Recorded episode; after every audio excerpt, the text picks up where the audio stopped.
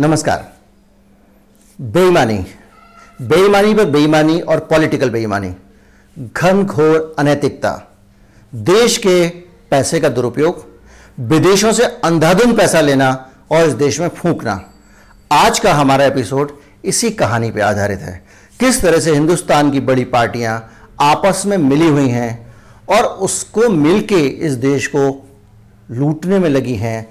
किस तरह से हमारे देश का लोकतंत्र खतरे में है, किस तरह से विदेशी ताकतें हमारे लोकतंत्र को बड़ी आसानी से काबू में कर सकती हैं, किस तरह से हमारे देश में वो कानून बनाए गए हैं, जिनके ज़रिए हिंदुस्तान में जो विदेशी पैसा है, वो यहाँ की सत्ता को अपने ताकत के साथ, अपनी मजबूती से अपनी पकड़ में रख सके, उस पर हम बात कर रहे हैं। उस पर बात करने के लिए ज़रूरी है कि हम ये बात करें जहाँ से मैं शुरू कर रहा हूँ, सबसे पहले मैं बात कर रहा हूँ हिंदुस्तान की गरीबी की, जहाँ से हमारा पिछला एपिसोड शुरू हुआ था। अगर आपने इस चैनल को सब्सक्राइब नहीं किया है तो सब्सक्राइब कर लें। धैर्य से सुने। आपको पाँच मिनट हो सकता है ज़्यादा देने पड़े, लेकिन जानकारी ऐसी मिलेगी जो आपके लिए बेहद ज़रूरी है, देश के लिए बेहद ज़रूरी है, और जिसको बताने में लोग डरते हैं, संकोच करते हैं।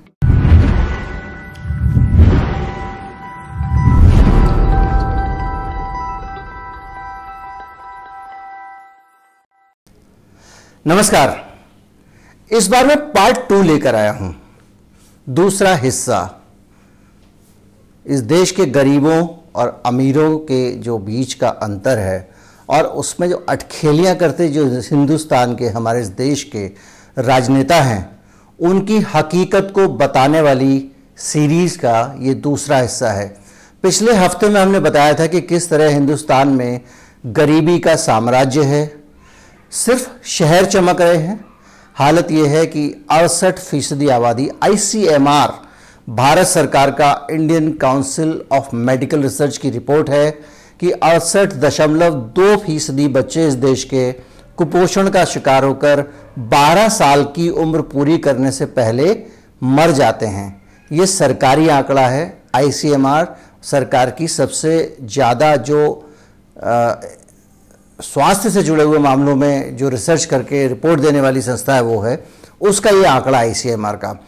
हम आगे इसके बढ़ते हैं और अब आपको बताते हैं, ले चलते हैं तीन महीने पहले, तीन चार महीने पहले। आपको याद होगा कि कैसे कैसे, किस तरह से हमारे इसी देश में बड़ी संख्या में लोग अपने घरों की तरफ़ लौट रहे थे, क्योंकि उनको यहाँ लॉकडाउन हो गया था, वो ज़्यादा समय तक उनकी जो कमाई थी वो बची नहीं थी, इससे वो सरवाइव कर पाते, अपना खाना पीना और मकान का किराया जुटा पाते तो उन्होंने तय किया कि वो पैदल अपने घर जाएँगे। तो जब वो घर जा रहे थे, उस दौरान इस देश में सरकार उनको डंडे मार के बंद कर रही थी जेलों में और अलग अलग जगह बनाई गई थी जहाँ उनको बंद कर दिया जाता था। हाईवे पे वो जहाँ दिखते थे, वहाँ उन पे सरकारी जो पुलिस के लोग हैं, वो उनको पकड़ लेते थे। एक तरफ़ ये तस्वीरें आपने देखी होंगी तो दूसरी तरफ़ आपने ये तस्वीरें भी देखी होंगी कि अलग अलग जगहों पे बड़ी संख्या में लोग कुछ अपनी गाड़ियों में सामान भर के, कुछ लोग अपने पैदल जाके, कुछ मोटरसाइकिल पे, कुछ ट्रकों में सामान लेके जा रहे हैं भगोनों में भर भर के खाना उन गरीबों को बांट रहे हैं ताकि वो भूख से मर ना जाएँ। ये तस्वीरें शहर की थी कि शहर में बड़ी संख्या में लोग मदद कर रहे थे। लेकिन शहर से थोड़े छोटे शहर या कस्बे या गाँव में आप चले जाएँ तो वहाँ पर यह काम कौन कर रहा था? वहाँ पर ये काम इस हिंदुस्तान के बड़ी संख्या में जो एन थे, वो कर रहे थे कि जब इस देश में सरकार तरह तरह के नए फंड बना के और पैसे उन फंड्स में जमा करा रही थी, सहायता इकट्ठी कर रही थी, उस दौरान जो अपने पास फंड पड़े हुए थे, उस फंड से गरीबों की सहायता अगर कोई कर रहा था तो वो उस देश के एनजीओ कर रहे थे। तो सरकार ने ऐसा क्या किया है, इस पे हम बात करेंगे। हम आपको बताएँगे कि कितना खराब तरीके से सरकार ने ये काम किया है। खैर, खराब सही का फैसला आप खुद करिएगा, लेकिन हम आपको ये भी बताएँगे कि एक तरफ़ एनजीओ को लेकर सरकार इतनी सख्ती बरती है और उनको करीब करीब नाकाम करने की कोशिश की है, उनको रोकने की कोशिश की है तो दूसरी तरफ़ राजनीतिक पार्टियों के लिए खुली छूट है कॉरपोरेट के लिए खुली छूट है। हम वहाँ पे जाएँगे, सबसे पहले हम एनजीओ के अड़ंगे की बात करते हैं। गाँव में आदिवासियों के बीच काम करने वाली जो संस्थाएँ हैं, उनको अब मदद करने के लिए पैसे नहीं मिल पाएँगे। अगर आपके गाँव में एक छोटा सा एनजीओ है, जो छोटे छोटे उस गाँव के बच्चों को कुपोषण पे काम कर रहा है या उनको टीकाकरण के बारे में जागृति दे रहा है, या लड़कियों का आयरन चेक करता है, उनको आयरन की गोलियाँ देता है, वो ये काम जो करते थे, अब वो नहीं कर पाएँगे। इसलिए नहीं कर पाएँगे कि अब जो विदेश से मदद आती थी बड़े बड़े जो विदेशों में एनजीओ थे, बड़े एनजीओ, जो पैसा वो भारत भेजते थे, अब उस पैसे को सरकार ने बड़ी सारी सख्त शर्तें उस पर लगा दी हैं। उनमें से एक बड़ी शर्त यह है कि ये जो एनजीओ हैं, इनका जो खर्चा है एडमिनिस्ट्रेटिव खर्चा है, वो 20 फ़ीसदी से ज़्यादा नहीं होना चाहिए। यानी, अब जो है वो केवल जगह अगर वहाँ विदेश से उनके पास में जो रकम आती है गरीबों के कल्याण के लिए, उसमें से सिर्फ़ 20 परसेंट पैसा वो लोगों की सैलरी, दफ्तर और आपका किराया, स्टेशनरी तरह तरह की बैठकों में सरकारी दफ्तर जो के जो अफसर बुलाते हैं, वहाँ जाना, आना और जो सामग्री बांटते हैं वो लोगों को वो सब मिला के, जैसे जो पर्चे बांटते हैं, जो अवेयरनेस के लिए अभियान चलाते हैं, वो सारी चीज़ें उन्होंने 20 परसेंट में समेट दी हैं। अब तक एक रकम पचास रुपए थी, पचास फ़ीसदी थी। आप कहेंगे कि 20 परसेंट तो कोई बहुत ठीक बात है भाई, पैसा लोगों के पास जाना चाहिए, सुनने में बहुत अच्छा लगता है। लेकिन एक संस्था है जिसका मैं नाम बताता हूँ, जो हिंदुस्तान भर में बच्चों की हेल्पलाइन चलाती है, दस नौ आठ। नंबर पे आप बच्चों को अगर कोई परेशान कर रहा है तो फ़ोन कर सकते हैं वन ज़ीरो नाइन एट पे। कोई उनको दुखी कर रहा है तो आप फ़ोन कर सकते हैं। और कोई उनका शोषण कर रहा है, कोई बाल मजदूरी करा रहा है, या वो किसी तरह के संकट में है क्राइसिस में है, उनका उत्पीड़न हो रहा है तो आप इस हेल्पलाइन पर फ़ोन कर सकते हैं। इस संस्था का जो टोटल काम है, वो पूरा ही एडमिनिस्ट्रेटिव है। वो फ़ोन लाइन पे उनके पास में एग्जीक्यूटिव्स होते हैं जो फ़ोन कॉल अटेंड करते हैं, उनके लोग सहायता पहुंचाते हैं, उनके लोग जाते हैं, बच्चों को लाते हैं, रखते हैं, सारा काम ही उनका एडमिनिस्ट्रेटिव स्टेशनरी का खर्चा टेलीफोन का खर्चा इंटरनेट का खर्चा। तो आप ये बताइए कि वो सस्ता तो बंद हो जाएगी। क्योंकि उनके पास में आपने 20 फ़ीसदी केवल खर्च आप करें कि आप एडमिनिस्ट्रेटिव चीज़ों पे करें। ये एक तरह की अजीब सी दखलंदाजी है। ये बहुत छोटा सा एक तरीका है, मैं आपको बताता हूँ, सरकार ने दूसरा तरीका क्या अपनाया? एडमिन इसको कहते हैं कि जो प्रशासनिक खर्चे उनको कम करना। इसके अलावा सरकार ने एक और ताकत हासिल कर ली। भले धीरे से, चुपचाप से बिल आया है। ये जब बिल आया राज्यसभा में तो किसी को खबर भी नहीं थी। इससे पहले कभी पब्लिक डोमेन में नहीं था। जब बिल पास हुआ अचानक तब पता चला इस बिल पे कोई चर्चा नहीं हुई। हिंदुस्तान की किसी पार्टी ने इसका विरोध नहीं किया और ये बड़े मज़े से चुपचाप पास हो गया हो हल्ले में। और अब क्या किया है इस बिल में कि जो हिंदुस्तान का गृह मंत्रालय है, जो होम मिनिस्ट्री है भारत की, वो जब चाहे तब किसी भी एनजीओ को बंद कर सकती है। उसको ये अधिकार मिल गए हैं, वो 360 दिन के लिए उसको सस्पेंड कर सकती है मतलब साल से पाँच दिन कम। पहले ये 180 दिन का था, लेकिन उसके लिए भी आपको कोई ठोस शिकायत होनी चाहिए थी।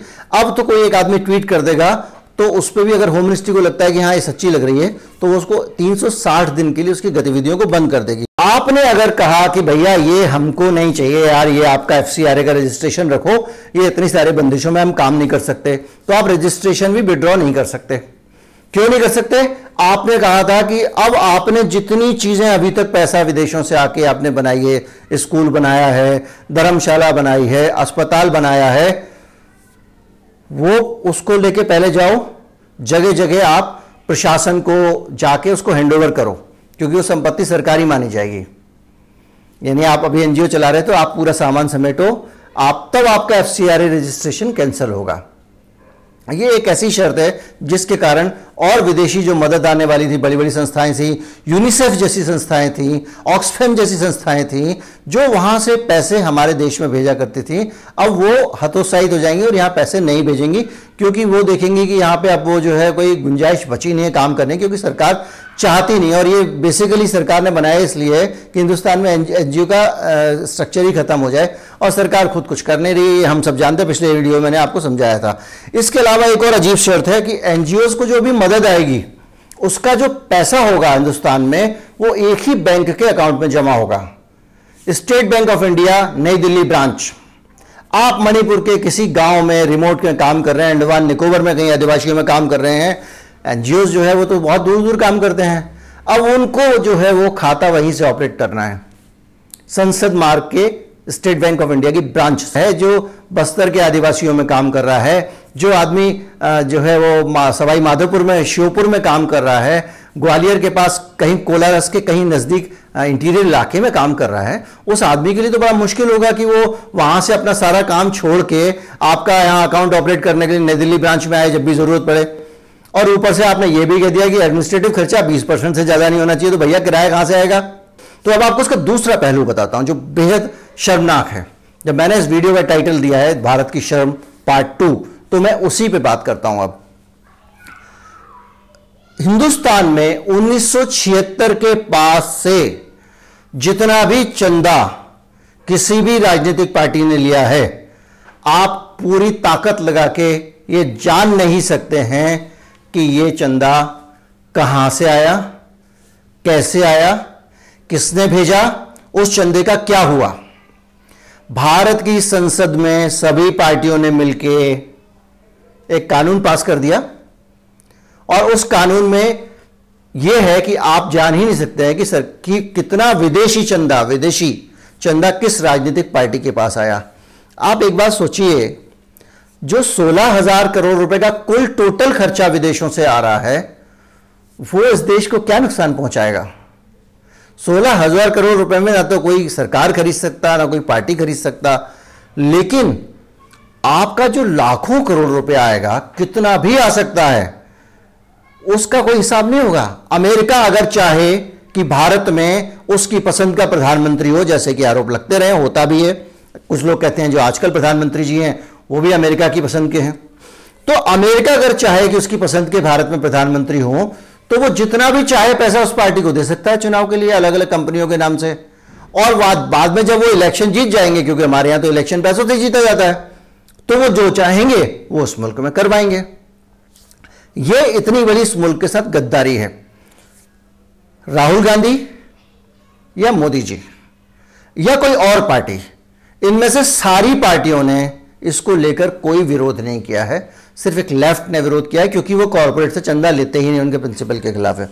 तो आप बताइए कि इस देश में क्या ये ये एक तरफ़ गरीब आदमी के लिए, कुपोषण के लिए पैसा आ रहा है, उसको आपने रोक दिया। दूसरी तरफ़ आप खुद जितना चाहें उतना पैसा लें, और इसकी सारी छूट है।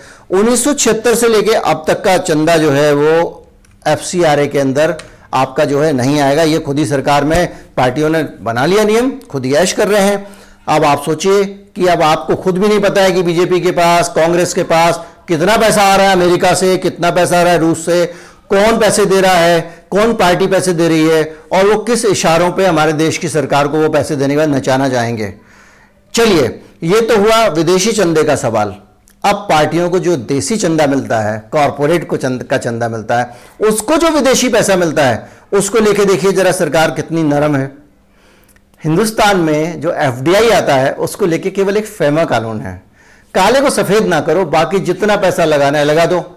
आप कल्पना कीजिए कि एक कंपनी है अमेरिका की, वो भारत की किसी कंपनी में कई हज़ार करोड़ रुपए का इन्वेस्टमेंट करती है।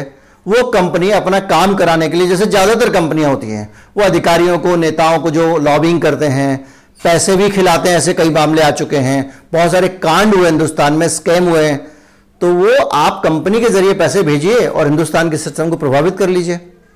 लेकिन एनजीओ जो है, वो इस देश को खतरा दिख रहा है आपको। आपको वो आदमी जो जनसेवा के लिए काम करते हैं, वो खतरा दिख रहे हैं। मैं ये नहीं कह रहा हूँ कि एनजीओ में सारे लोग बहुत अच्छे हैं। वहाँ पे भी कई लोग घपलेबाज होंगे, वहाँ पे भी कई लोग जो है, वो दूसरी तरीके से हिंदुस्तान में ऑपरेट करते होंगे। तो भाई कानून, आप बैठे किस लिए हैं? ये पूरा देश का सिस्टम है किस लिए? कि अगर आप जो है उसको रोक नहीं सकते, उसके लिए कुछ कर नहीं सकते तो ये तो आपके लिए शर्मनाक है ना कि आपके पास उसको रोकने के लिए कुछ नहीं है।